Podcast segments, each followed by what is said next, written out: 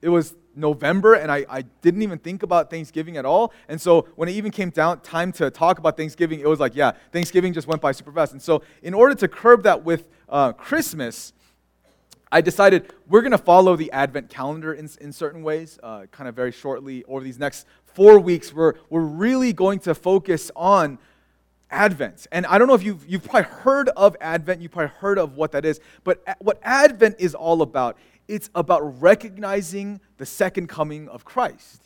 That kind of shocked me when, when I thought about it. Like, what do you mean, the second coming of Christ? Advent is remembering that Christ is returning, that Christ is coming back. And so, what we do is we talk a lot about the first coming of Christ, when he came as a baby when he came as a child. And so these next four weeks in, in this study of Advent, in this study of, of Christmas, uh, it's, it's not only going to be learning the reason for the season, it's going to be learning and going to be um, going over the coming of Christ. And not only the coming of Christ at the end of times and, and to wrap things up uh, in, in, his, in his final coming, but in the coming of his life um, and the coming of him into your life on a day to day basis.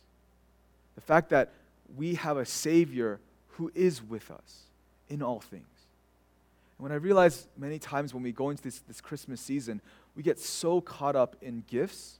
And it's, it's good, it's not a bad thing. I, I, I hate making you feel guilty. I never want you to feel guilty about anything, really, because giving gifts is, is great. Um, I'm sure parents, you're, you're very excited as well as dreading the fact that you have to give gifts to your children and you have to make sure you know what they want. Uh, I, am already dreading that. I dread that every year when it comes to family members. I have no idea what they want, I have no idea what gifts they want. And so this season becomes stressful, it becomes anxious. And so, what I want to do with you here at church when we're talking about Christmas is I want to give you an opportunity to kind of relax don't worry so much about all the craziness of the holiday season. I know this is the busiest time of the year for, for everyone. And so, this is a time for us to really reflect on Christ. And so, in regards to gifts, and today we're going to talk a lot about, about gifts. We're going to talk a lot about what, what that even entails uh, in terms of of an idea. But, but really, when it comes to gifts, when I was growing up, I loved Christmas so much, as many kids love Christmas, because you get gifts that you can play with and that you don't really have to have responsibilities. And I, I remember even as a kid, just enjoying the, the joys of waking up early in the morning and playing my Super Nintendo and just sitting, sitting in front of the TV and playing hours on end without a care in the world. I know now uh, kids play with their Xboxes and their PlayStations, and, and, and that's, that was like my escape. And so I loved Christmas because I knew like that next, that new console, that new game, like that I've been waiting for for so long, like it's probably under the Christmas tree and you would open it up and you would, you would play with it all day and your parents would yell, at you for playing with it. And it was, it was one of those things that it was, it was the irony of it. I would play so much video games and it's like they would, they would say i'm going to take it away and i would say back to them but you're the one who gave it to me so like why like why am i getting in trouble? But at the end of the day um, learning about gifts as a child you only learn one aspect of gifts. You learn that gifts are great. They're wonderful. As we get older we learn that gifts come with certain responsibilities I'm sure parents who have bought your kids a car, you, you want to explain to them very clearly that yes, this is your car, you can drive it, you can go wherever you want, but there are rules attached. There are limitations that we put around this gift, not because we hate you, not because we want to ruin your life, but because as we give you this gift, we want to make sure that you use it in the best way you understand it. You understand the purpose of it. I, I'm freaking out. I, I, in terms of when my kids grow up and I have to get them cars and they drive off, like I'm, I'm already anxious, and so I'm, I'm re- going to really need your wisdom during those times when, when Emery's old and, and my son is old and they're, they're trying to do all that stuff. I can only imagine the anxiety of, of gift giving because in our gifts, you also want to teach a lesson to your, your kids in, in many ways. You want them to grow and to develop. I remember a specific story where, where this kind of hits home, where it was like the first time I realized that some gifts carry more responsibilities than others. I had been asking my dad for a dog for a very long time. And basically, my dad and I had been talking for a long time about getting a dog, and, and he's allergic to dogs. And so he was like, we need to get a dog that's going to live outside in a doghouse, um, that's, that's going to be outdoors. And we lived in California, so it wasn't like dog abuse, it wasn't anything bad. Um, they, they were going to be totally happy living out in the California sun and, and having their own doghouse. And so my dad and I, we talked about getting a dog, we talked about about adopting one from the pound. We didn't need to get one from a breeder. We just were like, any dog works. And so my dad, being, and, and he's such a lovable guy, but being, being the guy he is, he goes to the pound without us, without the kids. And, and he's like, okay, I'm going to I'm gonna bring back a dog. And mind you, he didn't tell us when he was going to get the dog.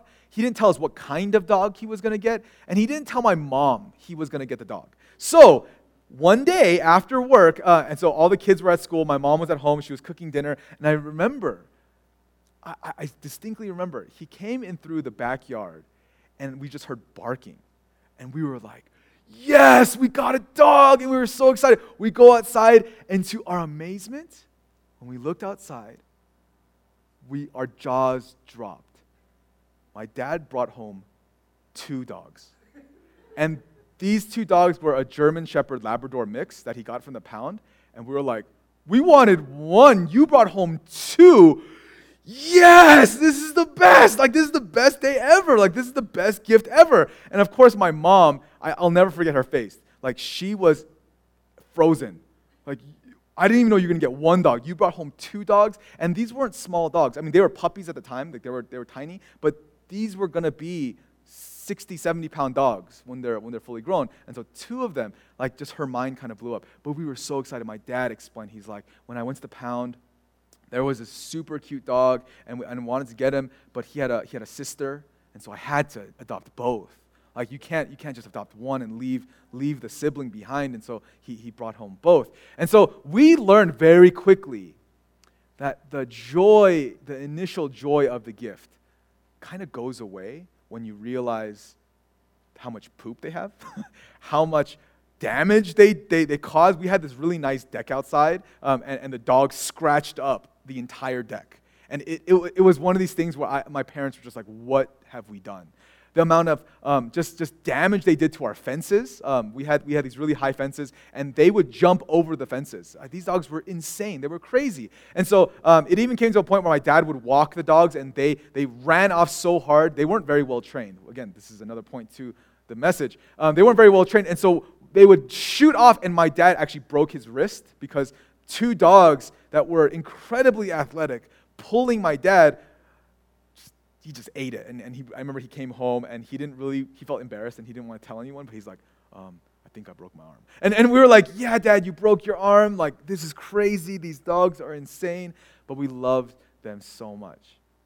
In many ways, and again, this analogy kind of falls short in a lot of ways, but in many ways, we come to an understanding with God when it comes to answered prayer, when it comes to Him giving us gifts, that we have this immature response to answered prayer and to blessings. That we simply say, Thank you, God, so much for the blessings. Thank you so much for the gifts that you're giving me. Thank you, thank you, thank you, initially. And then what we eventually learn is that, yes, God's gift was good. It was amazing. God's answer to your pray- prayer was perfect and it was right, it was good but it comes at a cost. That there's responsibility attached. There's a level of maturity that we need to have. That there's a way in which we steward this gift appropriately. And there's a way that we do it inappropriately.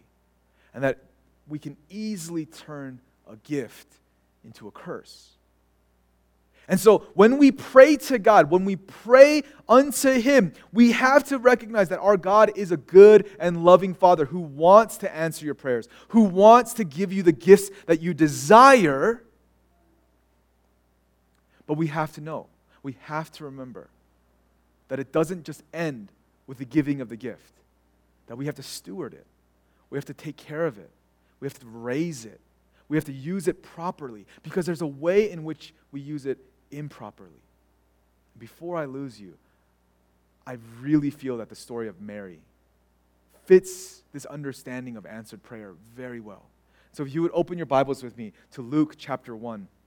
starting from verse 46. This is called the Magnificat because this is an amazing prayer. This is a prayer that, that is so, it's so good when we went through our sermon series in prayer, I really wanted to go over this, but then I realized that it's probably better for us to, to do it at a, at a different time, like Christmas. But this prayer is very similar to Hannah's prayer. When we went over our sermon series, we went over Hannah's prayer, where she was praying for a child, and God grants her her request, and she becomes pregnant, and, and just how much joy there is in Hannah, and she just gives thanksgiving unto God. Mary's prayer is very similar to Hannah's prayer but it's different. It's in response to not her just bearing a child, it's her response to bearing the Savior. And, and this is, is really a, a, a, a prayer that I want to read to you and just for us to, to meditate on today. So, Luke chapter 1, starting from verse 46, says, And Mary said, My soul magnifies the Lord, and my spirit rejoices in God, my Savior. For he has looked on the humble estate of his servant. It's, it's important to understand that, he, that she understands that she's in a humble estate. For behold, from now on all generations will call me blessed. For he who is mighty has done great things for me, and holy is his name. And mercy is for those who fear him, from generation to generation. He has shown strength with his arm. He has scattered the proud in the thoughts of their hearts. He has brought down the mighty from their thrones and exalted those of humble estate. He has filled the hungry with good things, and the rich he has sent away empty. He has helped his servant Israel in remembrance of his mercy, as he spoke to our fathers, to Abraham, and to his offspring forever. I love, I love this prayer because it's so heartfelt. It's such an amazing response from Mary unto her Lord, unto God who answered her prayer. And the funny thing is, is we don't know exactly what, what Mary prayed in order to receive the amazing blessing, the, the responsibility of bearing Christ. But I could imagine what it would be. I could imagine that Mary asked God, she said, Lord, use me. I, I can imagine Mary praying to God and saying, Lord, in whatever way you want, use me, because I am your humble servant. Use me in however you choose. And the, the thing about that is, is I've, I've prayed that same prayer to God, saying, Lord, use me. I want to be used by you. And the thing is, God's like, You sure? You, sh- you sure you want to be used by me? And Mary's like, Yes, I want to be used by you. And God looks at her and says, Okay, you're going to bear the Savior of the world. You are going to be mother to a son that's going to save all of humanity. So when Mary hears this, she prays this. She prays a prayer that says, Lord, thank you for answering my prayer. Thank you for using a humble servant like me. Thank you for, for bringing me this opportunity to bear the Savior of the world. And yes, this gift came even at a cost right then and there. She wasn't married. And so there would be all this stigma around her. Uh, it, it, was to a point where even Joseph considered divorcing her because he was, he was thinking how shameful it was. And then an angel comes and visits Joseph and tells him, No, it's the Savior of the world that is in, that is in your future wife. And so Joseph's like, All right, I got to marry her. But in, in all of this, Mary, despite all of the stigma, despite all the taboo, t- taboo that, that revolves around her being pregnant and still a virgin, looks at God and says, Thank you for using me. Thank you for giving me this gift. I'm going to be remembered among all generations. And the thing is, is in her prayer, and we need to remember this, in her prayer of thanksgiving, God is faithful, and God did exactly what she prayed for. In, in her prayer, God shows his character, but also shows that she is remembered throughout all generations. It's, it's amazing to me how, how high of honor we give Mary because of the fact she was such a humble servant. And what we see even with our Catholic brothers and sisters is that they put Mary on, on an even different level. And as Protestants, we don't necessarily agree with that, but I understand the heart of that. Is that Mary, even in this prayer, is explaining she understands the, the responsibility of this gift. She understands the importance of this event. But what I want us to remember is that the story and her prayer doesn't end here. And that's really what I want to focus on. As beautiful as this prayer is, and as true as it is, I can only imagine Mary's frustration. I can only imagine her disappointment. I can only imagine the missed expectations she had regarding the Savior. We have to remember the way in which the Jews, the, the, the, Hebrews, the Israelites viewed the Savior was that they believed he would be a king, he would be a conqueror. He would be one to come in and destroy all of Israel's enemies and put the Jews back on top. That, that that's what they believed. And when Jesus was entering into Jerusalem, that's why we have Palm Sunday, where they laid down the palms and they said, Hosanna, Hosanna, blessed is the one who comes in the name of the Lord, is because they thought, okay, this is the time that Jesus, instead of doing all these weird miracles on the side, fringes, around the suburbs of Jerusalem, he's coming into Jerusalem, into the city, and now he's going to overthrow the Romans. He's gonna, he's gonna overthrow those people that have, been, that have been just totally oppressing us and causing us to pay all these taxes, uh, not allowing us to worship the way we want to worship. Now, the Savior's here. And they had all these expectations about what the Savior was going to be, what the Savior was going to look like. That when he didn't meet their expectations, they killed him. They, they sent him to die a horrific death because of those mixed expectations. And when I read stories like that of their expectations being so horribly missed, and I look at Mary in this time where she's pregnant with the baby Jesus, I wonder what her expectations were. I wonder what she thought about the child in her belly. I have to think. There, there probably was a part of her that probably even wondered, is this baby even going to be a normal baby? Like when I give birth, is it is am I going to give birth to like a grown man? Because because then God will, will will become manifest right away, and then Jesus right then and there will become king and and enter into our worlds in a magnificent way. I, I can imagine she even had that thought because the idea of our Savior, the idea of God incarnate, coming down in the form of a baby, in swaddling cloths, in a, in a manger, basically uh, like, a, like a cave. Like the idea of that probably messed with Mary's head a little bit. She probably wasn't thinking, oh, yeah, I'm pregnant with the Lord of all creation. I'm, I'm pregnant with the Prince of Peace. I'm probably going to give birth in a cave. She probably wasn't thinking that. She was probably thinking, if anything, I, will probably give birth in, in like the temple courts. I'll probably give birth in somewhere very important. But I think what she was realizing, even through her pregnancy, was man, maybe this is going to be a little bit different than what I had originally even thought when I was praying this prayer. Imagine when Jesus is, is born and he's this crying baby and, and she has to feed feed jesus in the middle of the night every two hours every three hours just constantly having to wake up in, in, her, in her grogginess and her tiredness and probably feeding jesus and being like you're the savior of the world that when Jesus starts to grow up and becomes a teenager and he's talking with the people in the temple and he's telling them things that don't fit their paradigm, that, that is, is shaking and rocking their world, their understanding of God, and he's causing all this ruckus, and people are looking at Jesus and, and, and already starting to talk bad about him, I can imagine Mary feeling that, that, that, that frustration. Jesus, just, just come on, stop. Stop making such a scene. Stop rustling so many feathers you know, just, just be quiet. I can imagine that as Jesus gets older and as he just shows that he is perfect, that he is loving, he is kind, that, that Mary's probably just thinking, like, yeah, you're the Savior. And I know, I remember God telling me when I was a young woman that you're the Savior of the world. but you're like 30 now? Like, what are you going to do with your life? Like, imagine if Mary is, is really thinking in the way that we think, and it's like, Jesus, you're 30 years old, you're still living at home, you haven't even done anything with your life. Like, shouldn't you become a doctor or something? You know, you're, you're, God, like, you know everything, so, so why are you still here at age 30?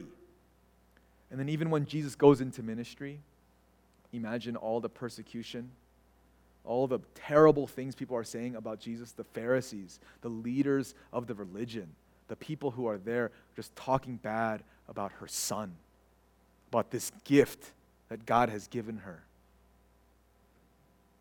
And imagine when she's at the foot of the cross, looking up and seeing her son, the promised gift of Christmas, the promised child that was meant to rule and save the world, that when she's looking up at the cross, I can only imagine the thoughts that are going through her head.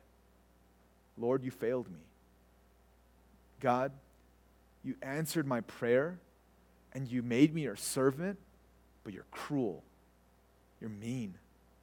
How, how could you take away this gift from me? My son, how could you let my son live a life of pain and of suffering when I love him so much, when I cared for him so much, that I've known this Jesus since he was a baby? I've known him since he was a child. I've seen him develop and grow up. That as she's at the foot of the cross, looking up at a beaten and broken and bloody Jesus, that she must be wondering, why did I pray this prayer? Why did I give God thanks for using me as his servant? Why did I give God thanks for giving me this gift? There's only pain and suffering that comes with this gift. There's only extra responsibility there's only frustration. I thought that I was going to bear the child that was going to save the world, but he's dying there on a cross. Church, this is how, in many ways, when God blesses you, we end up feeling. When God gives us what we want so badly. When we pray really hard about whatever it is, whatever it is that you are so, so desiring and when God gives it to you, we have the same attitude as Mary. Thank you, Lord. Thank you for answering my prayer. Hallelujah. My, my prayers are answered. My life is good. My life is perfect. My life is complete now. See, Mary, when she's at the foot of the cross, she's no longer thinking, Thank you, thank you, thank you. My life is complete. When Mary's at the foot of the cross, she's thinking, How could you? How dare you take this away from me? Her heart must have been broken into a million pieces. But the way that God works, the amazing thing about God's gift, is that even when we lose it, even when we think we lose it, God has an even better gift for us.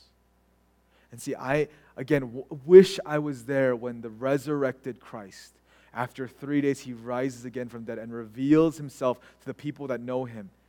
The, the expression on Mary's face, the expression on his mother's face, knowing knowing without a shadow of a doubt that God did keep his promise, that God did do what he said he was going to do, that he did give her the gift that he promised, that he did give her the Savior of the world, that she is the mother of the Savior of the world, that as she sees the resurrected Christ, she probably was thinking, Oh my goodness, God, you are so good. You are able to raise the dead back to life. What was lost is now found, and now I can rejoice in you even more.